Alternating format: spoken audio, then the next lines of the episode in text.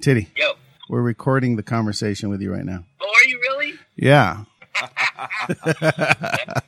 Why don't you bring us in? Go ahead and record an intro. Ladies and gentlemen, coming to you live from the 101 freeway in my wife's car because mine's broken down. Let's get into it from my iPhone. Yeah, that's a little too real. All right. Hey, ladies and gentlemen, welcome to Let's Get Into It. I'm not going to say what episode it is, Davey Dave, because no problem. I don't know. It feels like, what are we going to be getting into, like episode 1050? It just seems silly.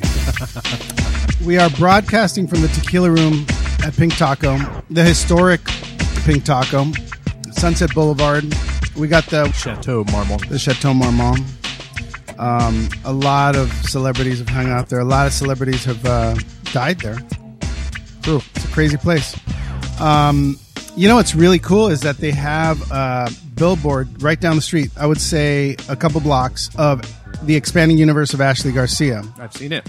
Which is the show that Mario Lopez and myself are part of. And it was kind of cool. You know, it's been kind of cool because I saw billboards in Times Square. Right. I wasn't there, but I saw our cast went to Times Square and they had digital billboards, all kinds of stuff going on. Yeah. Paulina and Bella took pictures in front of Times Square and here. It seems like it's doing pretty well. The response I'm getting is pretty cool, man. It is, right? Yeah, lots of people like talking about it. I'm excited about it. Keep checking that out. What I want to do an update on what I've been doing before I introduce our guest. Yeah, please. I have been putting one of my movies, online for Google Play, for Amazon, and for iTunes. Right. And it's been interesting because I'm using Quiver, right? So I put it on Quiver, and I uploaded the movie. Right. I uploaded the artwork recently. Nice. And it asked me if I had a English subtitle. I didn't, but if you push a button, they charge you and they do it. That's perfect. Yeah. And then they said, do you have a Spanish subtitle? And I said, no, I do not. I pushed the button and they do it. And then they asked, do I have a Spanish dub? I pushed the button, said no. Right. And they said, we'll do it. Okay. So that cost, I think, is somewhere in the vicinity of $1,100. So it's about $500 a piece. Yeah.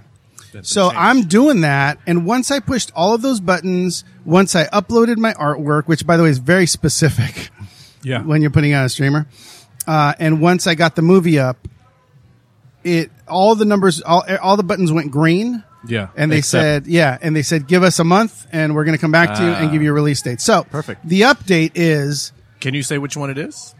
Which movie? Yeah, it's called Love and Betrayal. It's a true crime drama, true story. And I'm looking forward to out of Riverside, correct? Yeah. You're from Riverside. Absolutely. Did you know the story? I heard about it back when it happened. I didn't know the specifics, but I did. I know where the place is where it all went down. Where it all happened. Yeah. So hopefully in the next month or so, I'm going to get that out there, and I'll be able to report back how we're doing. Dave and I, we have some plans. To blast it out on social media. Yeah, we're going to do a little marketing plan. Get some celebrity endorsements. Yep. And also we're going to blast it over there in Riverside. We're going to blast it in Riverside. Yeah. That's going to be big. Well, thank you for that. Okay, so here's the thing about the show. Let's Get Into It really gets deep into people's stories, people's journeys, where you came from, how you got where you were going in the business. And those stories have been so interesting because it's never the same road. It's always a remarkable left turn, right turn. Some people even get stopped along the way and make all kinds of different, have all kinds of different detours to getting where they end up. Very true. Which is a big theme for me in the past month or so about not being stopped. I've seen you in action. Oh yeah, yeah, man. Yeah, it's pretty. It's pretty cool to see. I mean, hey, you don't let anything stop you, which is really, really remarkable because a lot of people do get discouraged, especially in this business. Thank you. Right away. Yeah, thank you for saying that. And it's true. You do. You get stopped and you get discouraged and you stop moving. But not being stopped is a big theme. And the guy that's here today definitely has had a few resurgences in his life. He's crossed continents and made it happen in different countries. And I would imagine that is a complicated thing to do. So I want to introduce him, and I want him to tell us a little bit about how he did it, because he is currently the executive producer of Disney's Fairy Tale Weddings. On Disney Plus? On Disney Plus. This is not the first season. It's the second season, right? It's the first season on Disney Plus. Okay. Which is quite different and unique compared to the old season, which was on Freeform. Got it. So this gentleman's name is Simon Lithgow. Hey, Simon. Hey, welcome, Simon. Thank you for being here. It's I've been wanting to get you on the show for a long time. Yes, I appreciate it. I think it's really lovely to be here. What a great location, by the way. This is the most artistic tequila tasting room I've ever been in. What's sad is that we can't drink any tequila. Unfortunately, I've had too many instances with tequila, and I promised myself I would never drink tequila again ever since November 4th, 2008. Oh, now, here's the thing, is that he cannot tell us this story. Otherwise, the Secret Service would run in here, stop the podcast, take the tape. Wow. It's actually true. I did sign the official Secrets Act that I couldn't technically talk about my incident with the Secret Service and Senator McCain on election night with Obama. Okay. So I think you've gone too far. Probably have. We can Google it. Okay, don't Google it. Sorry, don't Google it. You've already got the NSA and CIA trying to figure out where I am right now. But, you know, this is like interviewing Snowden. Yeah, right. Everyone has had their tequila story, but I have to say, most people I try to turn, after you told me your tequila story, I realized I'm not going to try. No, I have a lot of respect for why you've stopped drinking tequila, and we're going to leave it at that. This is why I'm drinking vodka right now, opposed to, which is more Russian, because I'll be living there next year. So what I want to get into is, let's go backwards. We know you did Disney Fairy Tale Weddings, and we know it's a big hit. Very proud of this big show. It's the most beautiful, heartwarming show. People love shows about wish fulfillment, and I think in a lot of ways, when you watch Disney Fairy Tale Weddings, you think, wouldn't it be amazing if that was me? Wouldn't it be amazing if I got proposed to on the Das Glacier? Well, yes, and which made my life very, very difficult, because last year I proposed to the most beautiful lady, Raya Hudson, and guess what? She's comparing me to the proposals we do on the show, which are like 60 feet under the ocean or on top of a glacier or do a flash mob in Disneyland. Right. I'm like, I love her so much, but the chances of me actually doing that for my proposal was kind of impossible. But wait a minute. If you're the executive producer of one of the coolest wedding shows on television. What do you mean one of the? I'm sorry. Thank you, Mark. If you're the executive producer of the most beautiful, popular show on television about weddings and proposals, are you saying that you didn't propose to Raya on a glacier somewhere? I'm saying that, unfortunately, I didn't have the budget that I have on Disney's Fairy Tale Weddings or the team. I mean, you know, it's a team effort. We have the most amazing other executive producer, Anne Lewis Roberts, who you may have heard of. Yes. And we have an amazing art director and director. And we have it's not just me. It's a team of people that make that show.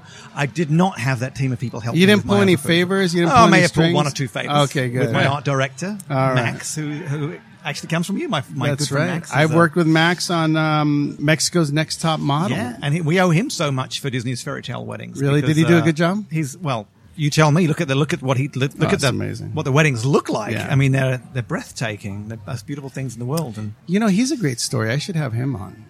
He would be an interesting, is a great story, because Max came out of Latin America. Yeah, from nothing to to working with us. Yeah, so remarkable. He's pretty impressive. So let's go backwards a little bit, because obviously you've had enormous success, and you're a premier producer. And you have the skill that very few producers in this town have, which is you have an amazing ability to produce music as well as musical numbers and make them look amazing and sort of intermix them and intertwine them with a show. That's not an easy thing to do. Where did you get your start? What's the earliest memory that you have of wanting to be in show business? Well, I can answer that very, very easily. Obviously, with my accent, you've probably figured out that I'm not from around here. Mexican. Yeah. Guatemalan. East LA. No. Yeah. No, I was born in England. I had a stint in Australia, but I've been in Los Angeles since 2002, which is why my accent is so confused. And please stop me. If you need me to translate or use sign language, please let me know. We close caption. It's okay. We close caption. So, no, I was born in England, and my earliest memory was when I was 3 years old, going on set with my father, Nigel Lythgoe, who was then the choreographer of The Muppet Show. Oh, wow. And, you know, as a three-year-old going on a television set with multi-cameras and these puppets, Miss Piggy and Kermit, and seeing them dance and seeing them alive, immediately I knew exactly what I wanted to do. There was no question about it. And, I, you know, both my parents are workaholics. I definitely got that from them as well. We're very, very dedicated to our, you know, craft, if you want to call it a craft, which it really is a craft. We work the most extreme hours and, you know, from Disney's Fairy Tale Weddings, most of the time we were working through the night. Right. We didn't sleep for days. But wasn't it so worth it? And we love our jobs. That's why we do it. You have to love your job, otherwise you're not going to last in this business because, as you said earlier, this business is ups and downs. I may have worked on the number one show in the world, American Idol, but my show afterwards was the biggest disaster probably in Fox history. Right. So, you know, it's good and bad, and you just have to sustain and keep plowing through. While you were visiting your father on The Muppets, what was your mom doing? So both my parents originally were dancers. Both of them then became choreographers. My dad went into television and in the UK and choreographed the biggest dance company on television called The Young Generation, and he met my mother, who was a dancer on The Young Generation. Oh. Guess that wouldn't happen so much right now, you know. But back then they got married and had me. And then so immediately as a child, I was surrounded by music because they were dancers and then choreographers. My mother went into theatre. My dad went into television. So at an early age, I could see how passionate they were about the business, and I obviously saw how happy they were working. I didn't have much choice. I knew exactly what I wanted to do. There was no question. It's like in your DNA. For sure. Yeah. There was no, let me go and become a real estate agent or let me try something else. It was I know exactly what I want to do. And the funny thing was, even from the early days of the Muppets, I remember seeing, we call them floor managers in the UK. Here they're stage managers in America. And I remember seeing the stage manager, and he was the boss of the stage and of the Muppets. And he could direct the actors, and I was like, one day I will be that person. Damn you, Kermit! Manager. Yeah. And to go on set, I needed permission off the stage manager. So I knew immediately that was my goal in life, was to become a stage manager from about 3 or 4 years old.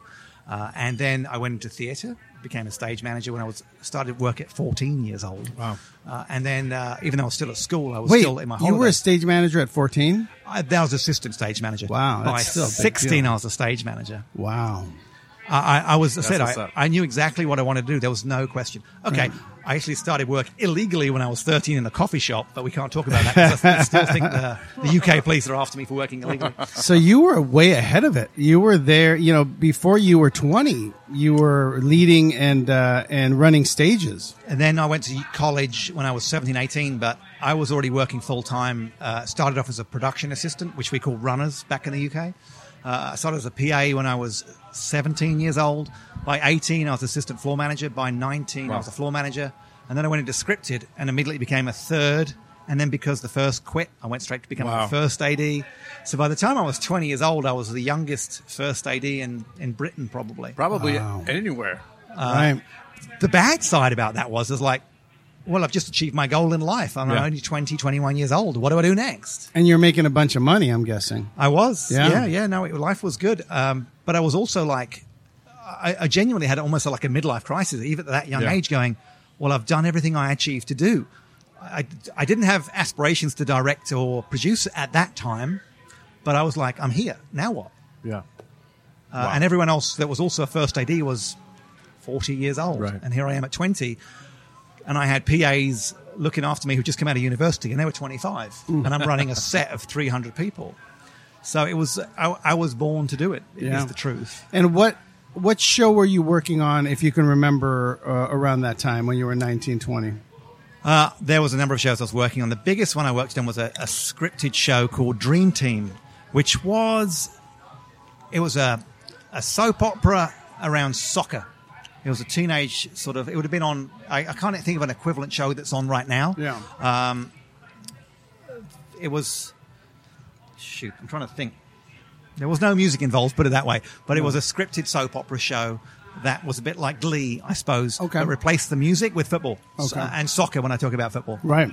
And that was on then Sky Network, which was the original, I suppose, cable channels for the UK back in the day. It's still huge. It's still huge, yeah. So what happened after that? So you sort of achieved your goal. You had done it. You had done what you thought was everything. Then what was the next step? So I worked on a series called Gladiators. Over here it was called American Gladiators with the big, muscly men. One of my favorite I worked on shows. That in the UK. One of your favorite shows? Me too. Hell yeah. Remember the blonde gladiator? What was her name? I don't know. Blaze, maybe. Blaze, yes. All I remember coming to America, it was my first time came to America. And there was a gladiator called Viper. And the crowd was shouting out, Viper needs a diaper, Viper needs a diaper. And that was my first experience with an American crowd.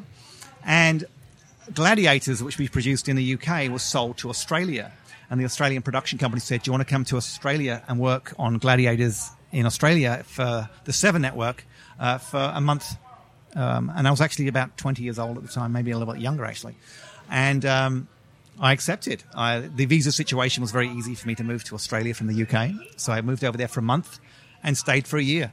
Wow. I loved it so much. I loved it so much. And I went back to the UK for a short period and then moved permanently back to Australia because the weather was wonderful. And there was great opportunities for me there as well because as an AD back there was such a small, and it sounds crazy, but it's such a small industry. I got to work in sport, in scripted, in reality television. It was also the birth of reality television in Australia because the technology had changed so much that now we were using something called AVIDs. AVIDs are computers. But before then, we didn't have AVIDs. Everything was tape, and you could never make those shows that we make now when we were shooting on tape. It was linear. It was linear. The cost of all those tapes and trying to figure out how to edit those shows was impossible, basically. So AVID was sort of birthed in that period in 1998, 1999. Yeah, that's right. Wow. Which is what successfully made the reality shows as we see them now. Without AVID, there wouldn't be those reality shows. And I worked on a show for the Seven Network called Pop Stars, which was the original American Idol. Is that crazy? Man. Had you heard of Pop Stars? I did. You did? I've heard of Pop Stars. Now that you mention it, yes. Yes, right? Uh-huh. Well, Pop Stars, when I worked in Australia, we actually sold the format. It was more successful than American Idol and Pop Idol.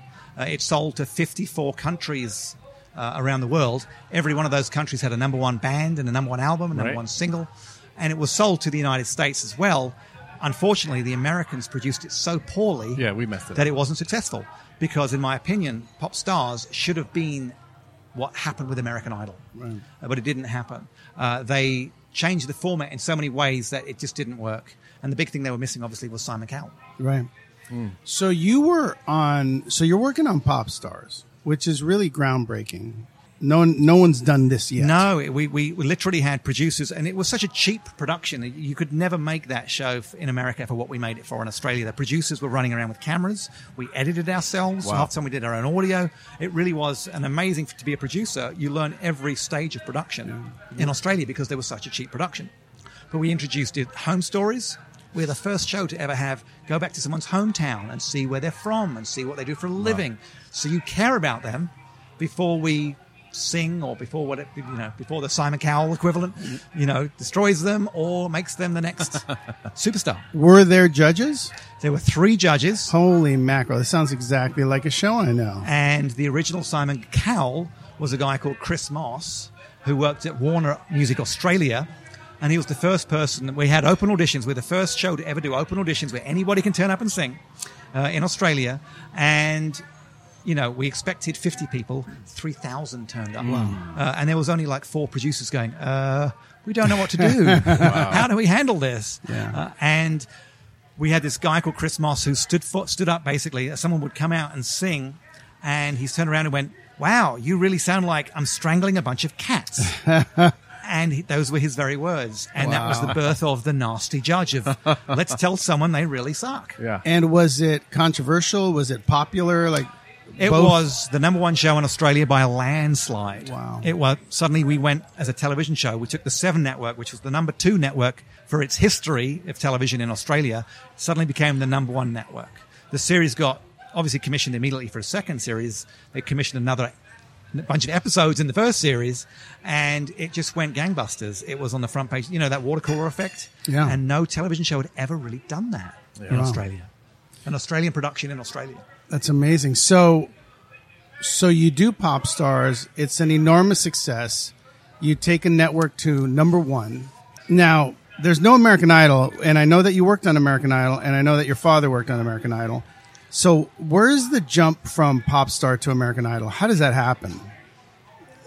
That's a funny story, too, because at the time I was working with a company called Screamtime who produced Pop Stars, and we were looking at selling it to the old company I worked with, Sky Network, cable network, I suppose, is the equivalent in the UK. And my father came over to visit me in Australia, and I literally said, you've got to buy this show for the UK. My dad at the time was the head of ITV, or London Weekend Television as it was at the time, and I gave him the old VHS tapes and said, take these back with you. You want to make this in the UK. You don't understand how this show has changed Australian television. We've basically made the Pop Stars the saying, which is like a 1980s saying, we've reinvented Pop Stars. And we've created a group that's, in Australia, as big as the Spice Girls. Wow. You know, that's what the premise was let's launch our equivalent of the Spice Girls. So we had a group called Bardo, and they went straight to number one, and Series 2 had another. Wow. And it was huge. And as I said, after the success in Australia, we sold all around the world. And it sold in the UK to my dad, and he made himself the nasty judge and became Nasty Nige in the Nasty UK. Nasty Nige.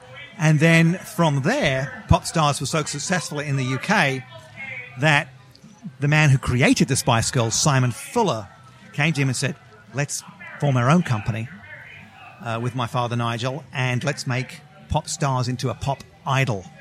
And this time, let's make, rather than, because in Pop Stars, the three judges decide who wins. And the phone voting had come in, and he basically said, Simon Fuller said, and Nigel, my dad, said, let's find a Pop Idol and make a phone vote and let England decide, or I should say the UK decide, who is the Pop Idol. And that's how it happened. That's how Pop Idol began. And then, obviously, the success of Pop Idol outshone Pop Stars with people voting, and it was all that kind of stuff. And then they pitched it to the United States, and every network said no. I know this story because that's the classic story about American Idol, right? Is that it was not that popular as an idea. Well, at that time, the United States, the networks were very closed to outside productions, quite honestly. They were very introvert. America was like, we've got what we do. We have our agent system. We have our development departments. Why would a producer from the UK tell us how to make a television show?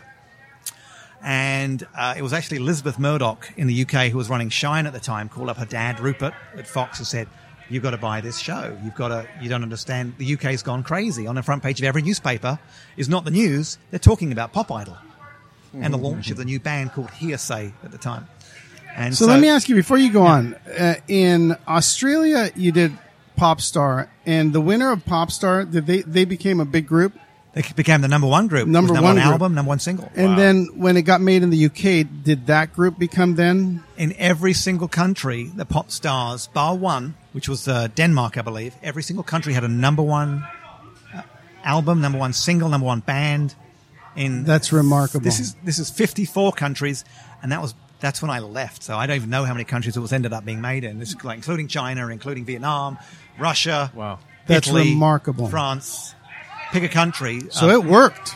Brazil, Argentina, they all had, including the United States, they had a group. Nicole Scherzinger was in it. She actually won Pop Stars, and they became a number one selling single and album. That's remarkable. So when did Simon Cowell come into the picture? That's an interesting story. Originally, my dad, Nigel, was looking for that nasty judge. He already knew Simon Cowell at the time. He repped the Spice Girls, and he's looking for an A&R person in the music industry. And Simon Cowell looked at Pop Stars and went, this is never going to work.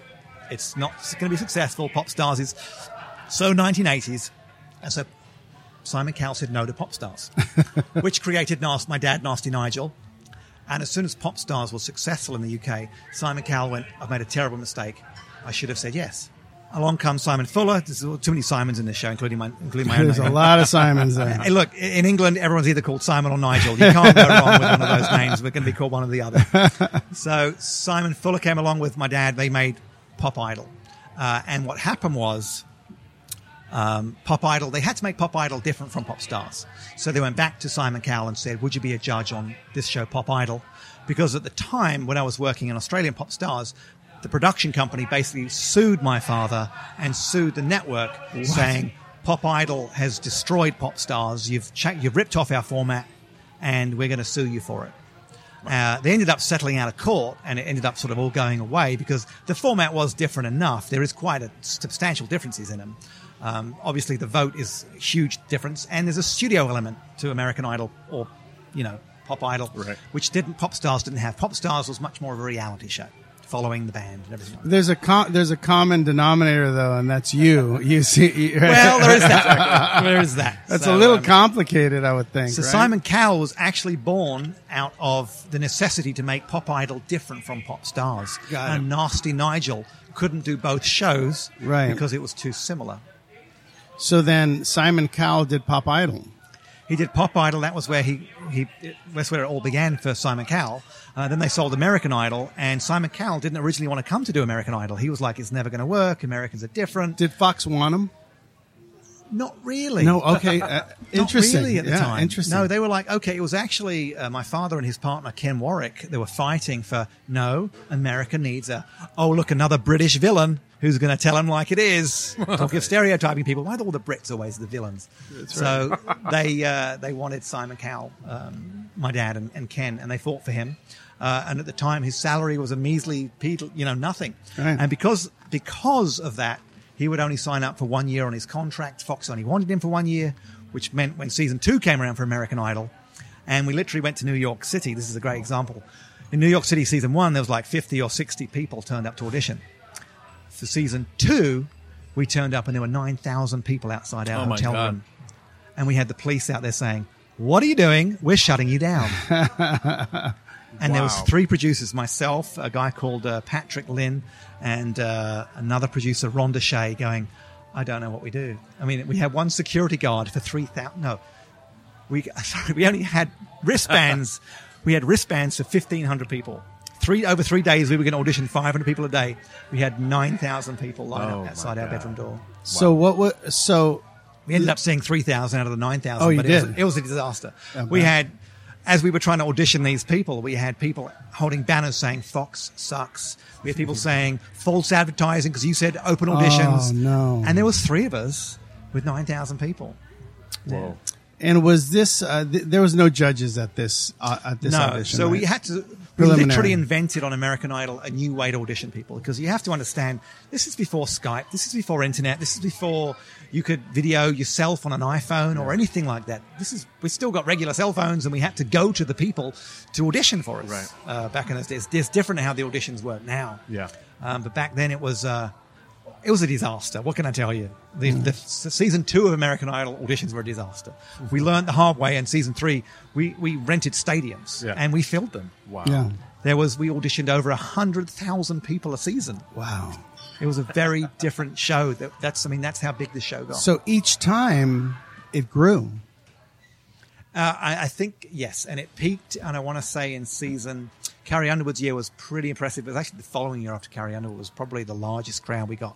And we had to, as I said, change and invent a new way to audition people because there's no way you can audition 150,000 people. But that was already 6 seasons in or so, right? She was actually season 4. Okay. And season 5, Taylor Hicks. And then season 7 were the I'm just talking about auditions here. Yeah. The biggest amount of crowds we saw was season 6 and 7. Wow. So, I mean, look, we're talking about one of the biggest shows in television history. On Earth. This is a show that changed television. And it's not only just television. I don't think people even appreciate what American Idol did. And this is crazy, but we taught people how to text each other.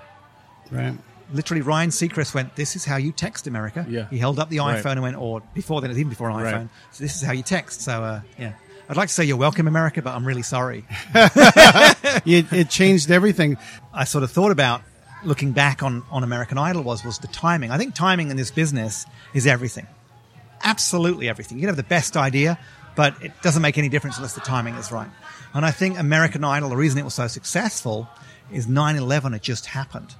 And I think the American psyche had been knocked. Suddenly the mainland's under attack. The American dream is under attack. Along comes a show like American Idol, and it's a, you can be turning burgers 1 minute, and in 3 months' time, you'll be on the front cover of Rolling Stones magazine. Yeah. In 6 months, you're going to have a platinum-selling album and a record deal. And guess what? America decided, and they put you there. That's true. That's the American dream right there, from rags to riches. And along came the show at the timing that was absolutely perfect to a bunch of networks and agents that said this show's never going to work. Right. And because of that, I think they'd had this idea of what works and what doesn't work. Comes the creative show that goes, you know what? Let's show these people who Carrie Underwood is and that she comes from this small country town called Dakota. And guess what? She can sing, and she's amazing. And the biggest surprise to all of us was, thank God for Kelly Clarkson. Right. Because what a voice that lady had. Yeah. The last person to audition in Texas as a cocktail waitress. Right. That, to me, still has one of the most amazing angelic voices I've ever heard in my life. Absolutely. Well, I've heard a few voices in my time. So. Yeah. She has a beautiful voice. She has a wonderful presence. And she has a really good ability to pick songs. I don't know about the one that won the show. That was always my least favorite Kelly Clarkson song. I don't know if you have a story about that. No comment. That was definitely my least favorite. Official Secrets Act covers that one as well. But she has picked a lot of great songs. I don't know how people do that. I don't know how they pick songs, but somehow she's picked things that fit her. And she has... I don't know. I'm assuming she's exceeded expectations. Oh, she's also one of the most down-to-earth people I know. She's such a sweet, lovely lady. And she stayed that way. She's still that Texas person we met all those years ago. I really love Kelly. I've got a big soft spot for her. You've said so much. I want to congratulate you on so far where we're at, because that's a pretty amazing career. It's a team effort. Well, I don't know. You grabbed your bags and moved from country to country. Without Kelly Clarkson, American Idol wouldn't have been what it was. Without Ruben Studdard, and what a great thing that American Idol did was bring families together. Right. Family television was almost reinvented, and everyone had their favorites. And what a great thing that Ruben Studdard and Clay Aiken could stand up there and get 4 times the amount of votes the President of the United States. Wow. Yeah, true. That's interesting. Wow. You know, Anne's going to hate that I'm telling this story, but we got married in 2002, and I don't know who was on American Idol in 2002. All I know is that we were... Aiken and Ruben Studdard. Okay, so we were in Hawaii on our honeymoon, and we were on a day trip of Oahu, right, taking the drive, and all we could think about is how do we get back to the house by 7 p.m., so we could watch American Idol tonight. Wow. And we did. We made it. Somehow we rushed. We got some food. We ran back. And the honeymoon trip, we had to watch that American Idol on Tuesday. I don't remember what night it was. It may have been a Tuesday.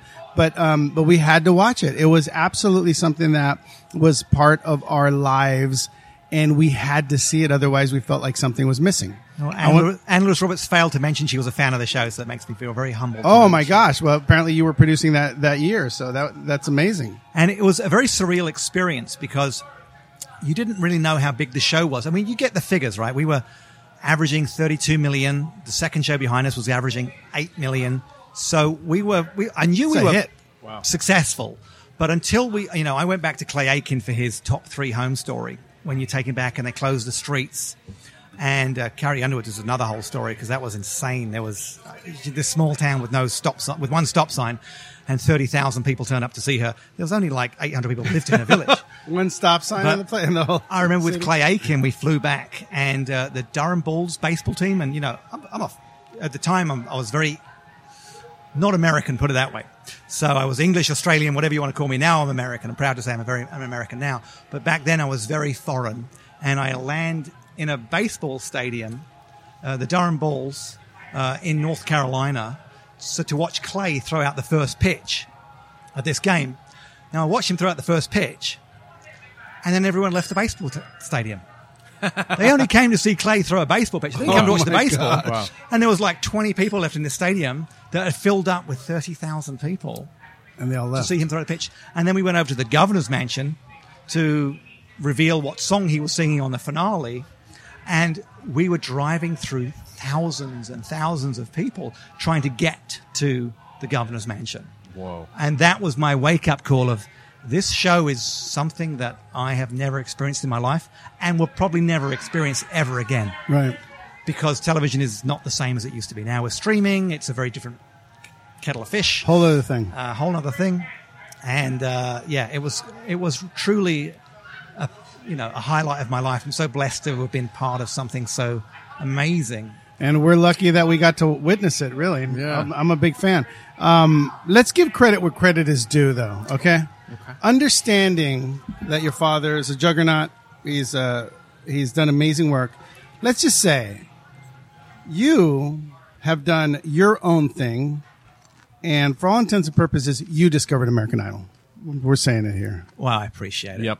Because it was a team effort, and it was. Of course, it always is. But you've paved your road on your own, and you've done a great job.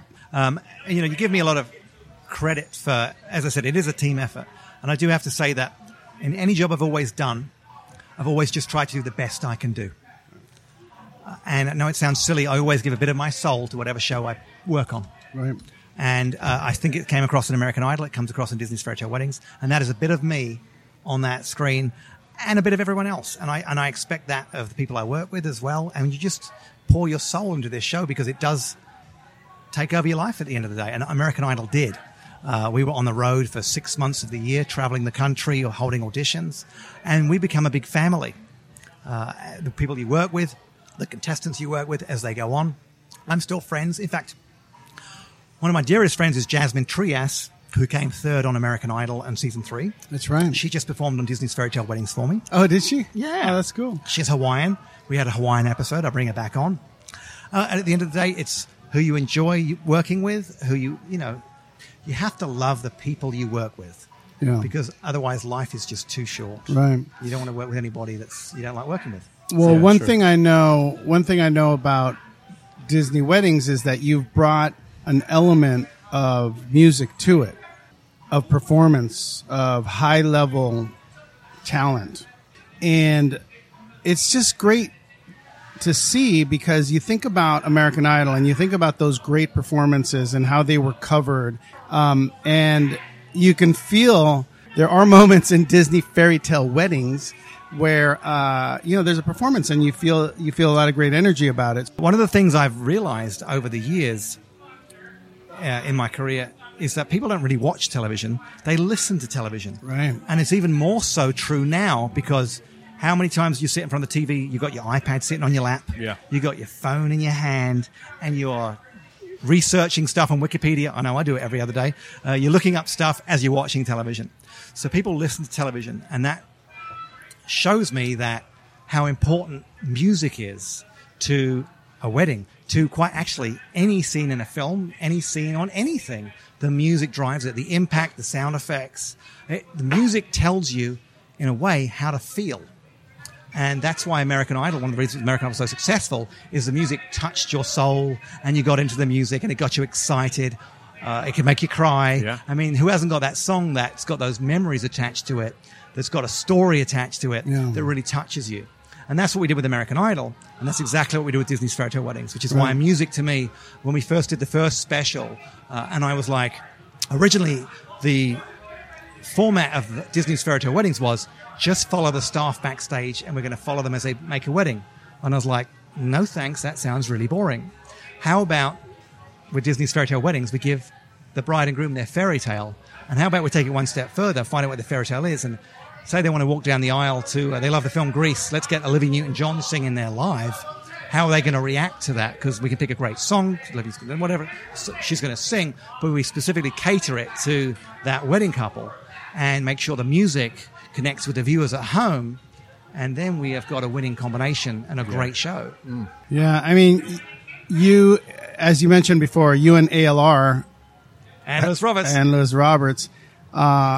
Produced the show together, and I think the combination of you guys has just made a great show.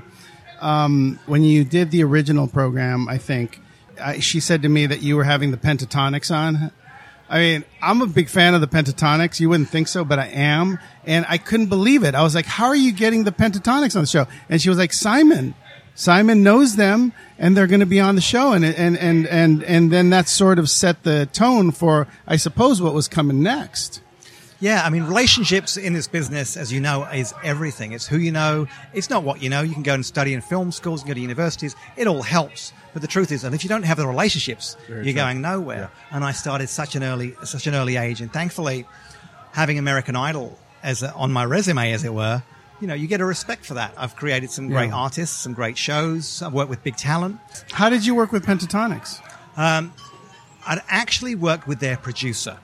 Oh. Beforehand, so I got an introduction from their producer, and I'd actually never performed with them until Disney's Fairy Tale Weddings. But the producer had a respect for me, and I told him what I wanted to do with the show, and I told them about the fairy tale. And the couple in question was a huge fan of theirs. I was a huge fan of the song "Hallelujah" myself, and knew it was it's one of my favorite songs of all time, and I knew it was for a lot of other people.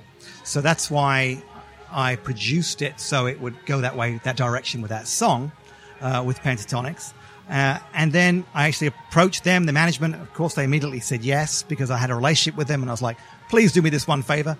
I promise you I'll make it look good. And then I didn't tell anyone at Disney because I was actually fearful that they'd say, no, this is a reality show, not a performance show. But you had a gut feeling it was going to be great, right? Well, I always knew it was going to be great. That's just from my own experience. Right. I know what I could do with the show, and I knew I already had a vision in my head of how to direct it and how to make it look spectacular. I'd already had it all mapped out in my head before I approached Disney, but I almost left it too late for them to say no. Right. I'd already signed up the band, I'd got the set built, and I knew everything was going to happen. And then I literally, a week beforehand, I was like, and by the way, as she walks down the aisle, she's walking down the aisle to Pentatonics, we've cleared the music and we've done all the right things, Pentatonics will be singing it live. And I just saw their faces just like, I'm sorry, what? And it was a little bit of a battle, not much of a battle, but it was a battle to say, yeah, no, they're coming. I've already booked them. And then what came of it was now everybody, everyone on the wedding is like, can I please have Sting at my next wedding? I'd like Maroon 5.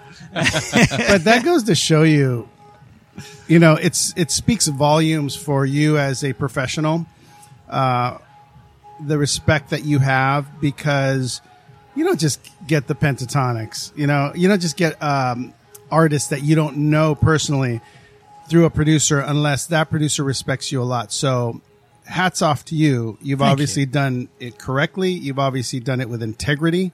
Otherwise, that doesn't happen. Oh, no, I really care for my artists. I make sure their music is treated with the respect it deserves, and I make sure they're happy. Success breeds success. How great in this country! Amazing. I want you to rattle off the artists that have been on Disney Fairy Tale Weddings, because this is impressive. Do you remember? I do. Okay, tell me. Come on. Oh goodness me! I'm not even sure I can reveal all of them because they haven't aired yet. Oh, okay. Let's reveal it early on. Jason Derulo. Jason Derulo. That's a big one. We had Olivia Newton-John. Olivia Newton-John. She's huge. She's wonderful. Yeah. And she's such a pleasure to work with, and got to be the loveliest lady on the planet, or at least one of the loveliest ladies. Yeah. On the planet. Aren't they all streaming, or do they come out every week? So they're streaming every week. They come out every Friday at the moment. Oh, okay. So tomorrow you get episode number 4. Okay. You get an idea of what's coming. Yeah. Right? By Jason Derulo, Olivia Newton-John, and the Pentatonics. And we try to keep it, I know it sounds silly, you can get the names, but we try to keep it specific for that couple. We had Hannah Hayes as our country. We had a country fan who was a big fan of Hannah Hayes, and they go up to their first dance, and without them knowing, the curtains are part. So they start dancing, and they're dancing their favorite song, and the curtains part in the middle of the song. Hannah Hayes comes out and sings it live for them. I'm nice. Pretty sure that if I was getting married and you had some performer that I didn't know, I'd be pretty bummed. So it makes sense that that you will have performers that these guys sort of, they tell you, right? And it's not always performers. Like we had a couple that loved hockey, so we got them the Stanley Cup to be at their wedding as they danced around it for their first dance. They were crazy. Pumped? Oh were my they god! Their reaction was insane. That's so great. We had the biggest reaction was in episode 1 of this series. She grew up next to the Ohio. Sorry, I have to say it right. The Ohio State Band, Yes, put the in there. It's very important, apparently. But we got the Ohio State Band there to come out. They literally said, I do and I do at the wedding. And the Ohio State Band comes out of nowhere. And this lady had a meltdown. She just got married and she was died. It was the most wonderful reaction. This is truly Disney Fairy Tale Weddings. I mean, it's a fairy tale. These people get not only performances or performers that they love or songs that they love, but you get the Stanley Cup, you get the Ohio State Band. You get the Ohio State Band, which is pretty amazing. So what an amazing show. Congratulations. What a cool thing to be part of, right? I'm very proud of it. It's just one of those, and this, with everything else falling apart, with viruses here and the elections here, and it's just like, let's just watch some beautiful television that's heartwarming and brings the family together again. And that's what we did with American Idol. That's what I try and do with Disney's Fairy Tale Weddings. And it's not, you think weddings, you go, oh, it's a chick flick. That's kind of probably shouldn't say that, but it's not actually. Right. It's a family show. And every television show I try to produce, I'm like, what brings a family together where we can sit together and just enjoy television again. Well, if I ever plan to get married, just have Morrissey on deck. Morrissey, that's all? That's don't want much. All right, so I have to talk to you about something. We are big fans of a company called ExtremeMusic.com. Me too. Are you? I'm probably a bigger fan than you. Likely. Russ Emanuel, who started the thing, I've been doing it for a lot of years, has, as you know, an amazing array of composers that write music in all different genres. Now, I did, prior to the show, know that American Idol, on occasion, used Extreme Music.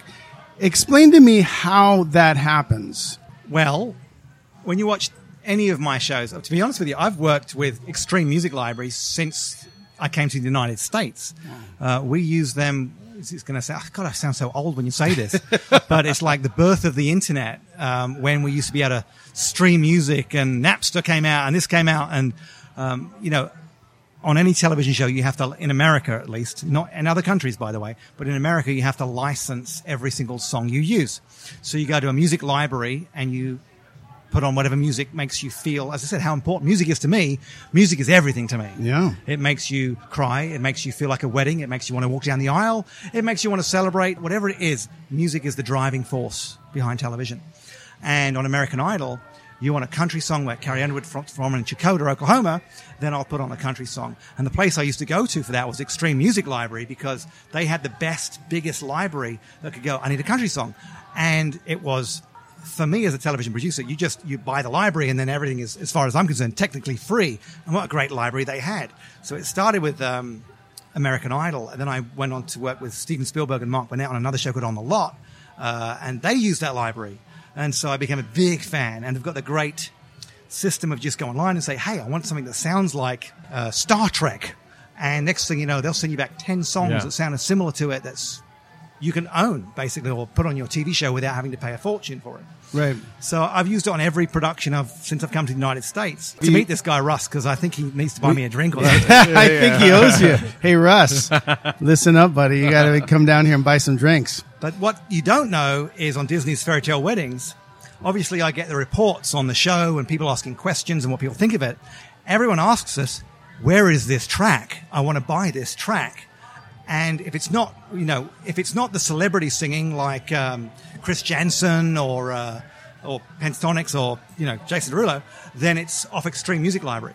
Wow. And everyone asks me, where's this track from as she walks down the aisle? Because we don't want to pay, a lot of brides use this music to walk down the aisle. We're like, we're not going to pay that for this. We'll use Extreme Music Library. So we typically, I want to say 100% of the time, take off that music and put on our own music.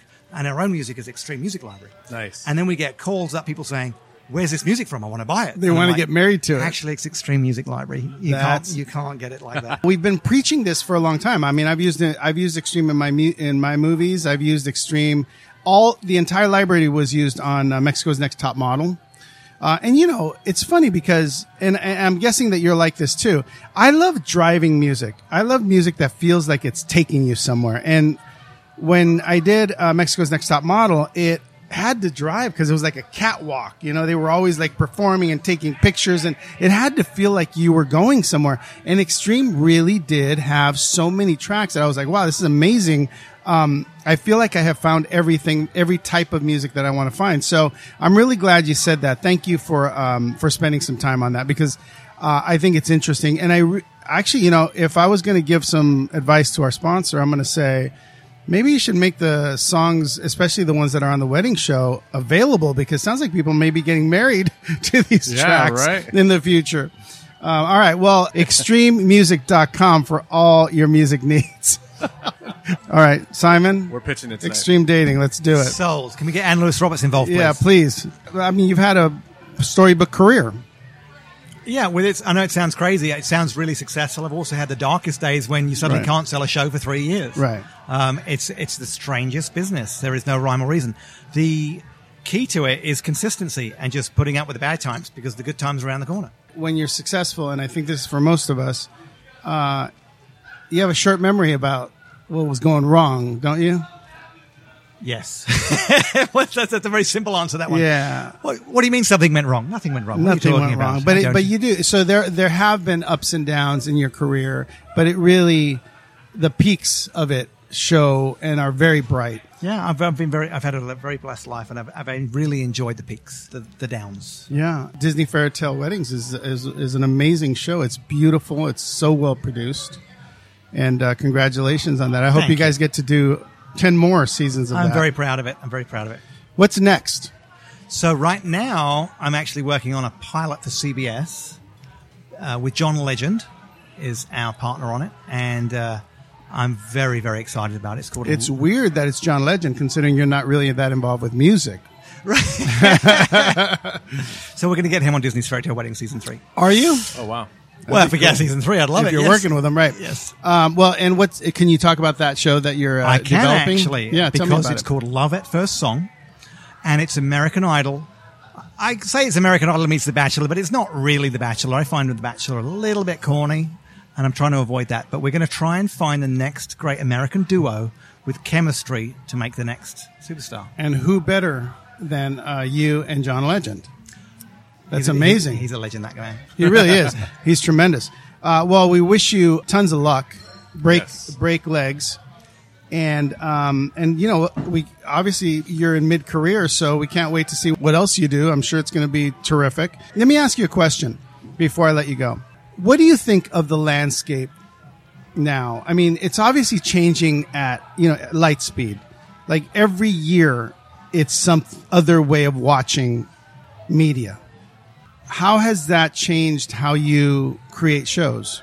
It's actually changed a lot of how I've created shows. And we were the first show on Disney Plus that's a reality show. Like we call ourselves a reality show, but we're sort of a hybrid show. Disney's Fairy Tale Weddings is a hybrid show between talent, a performance show, and a reality show.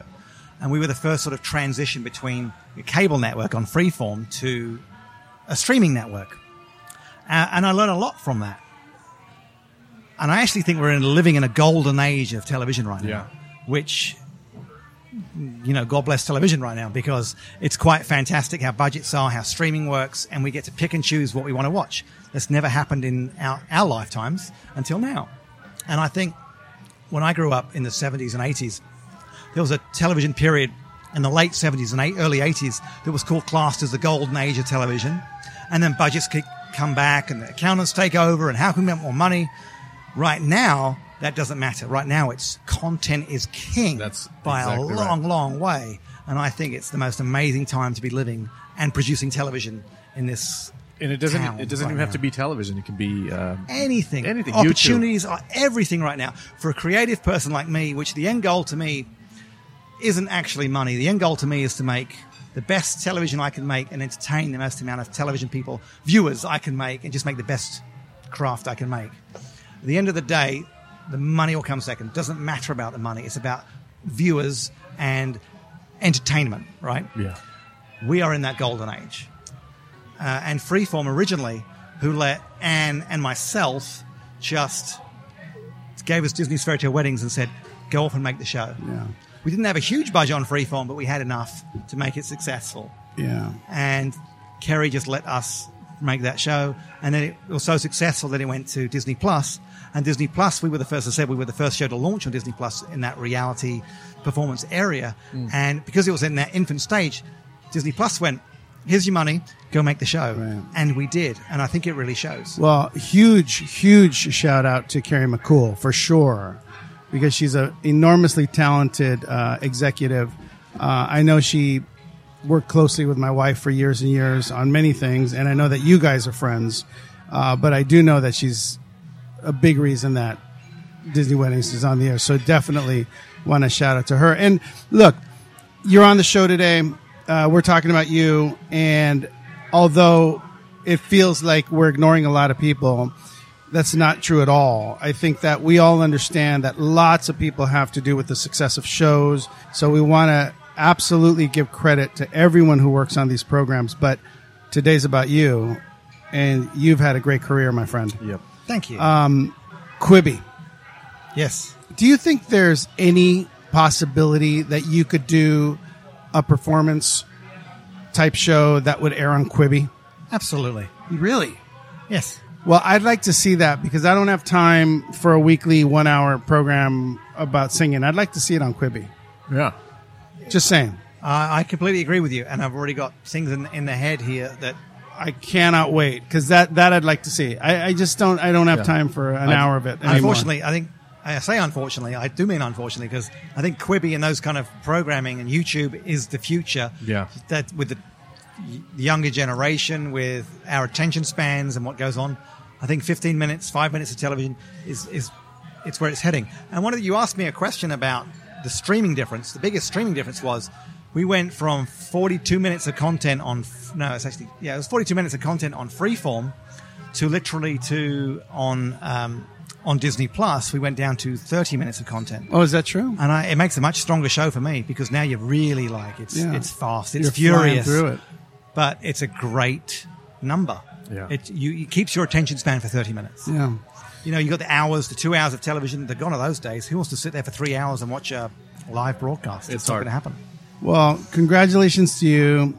Congratulations to Anne, Carrie, everyone at Disney. Critical content. Yeah. We want to shout out to Jenny Daly, critical content, right? You guys are all partners in all of this. It was great to have you on. I'm telling you, I really wanted to get a perspective from a producer on television. And I think, you know, like the thing to remember if you're out there is keep trying, keep producing things that you care about. Understand that the marketplace is wide open right now. Ideas. Even if someone says you're going to fail at it or it's not a great idea, just keep pushing. Got to keep going, man. You can make your own show on YouTube. How about that? That's right. Or you can make your own show on YouTube. If you're passionate about it, just keep pursuing your passion. It doesn't matter what you do. If you love it, you're going to succeed. I know it sounds crazy, but you are. It doesn't matter if it gets no viewers on YouTube. If you love doing it, you've been successful. Sure. Yeah. That makes sense. Yeah, absolutely. Well, thank you for being on. Thank you so much. Hopefully you'll come back again when you've got your new show, whatever the new show is, or if there's another season of Disney Weddings, which we hope there is. And thank you guys for listening. We'll see you next time on Let's Get Into It. Perfect. Cool. That was awesome. Thank you, mate.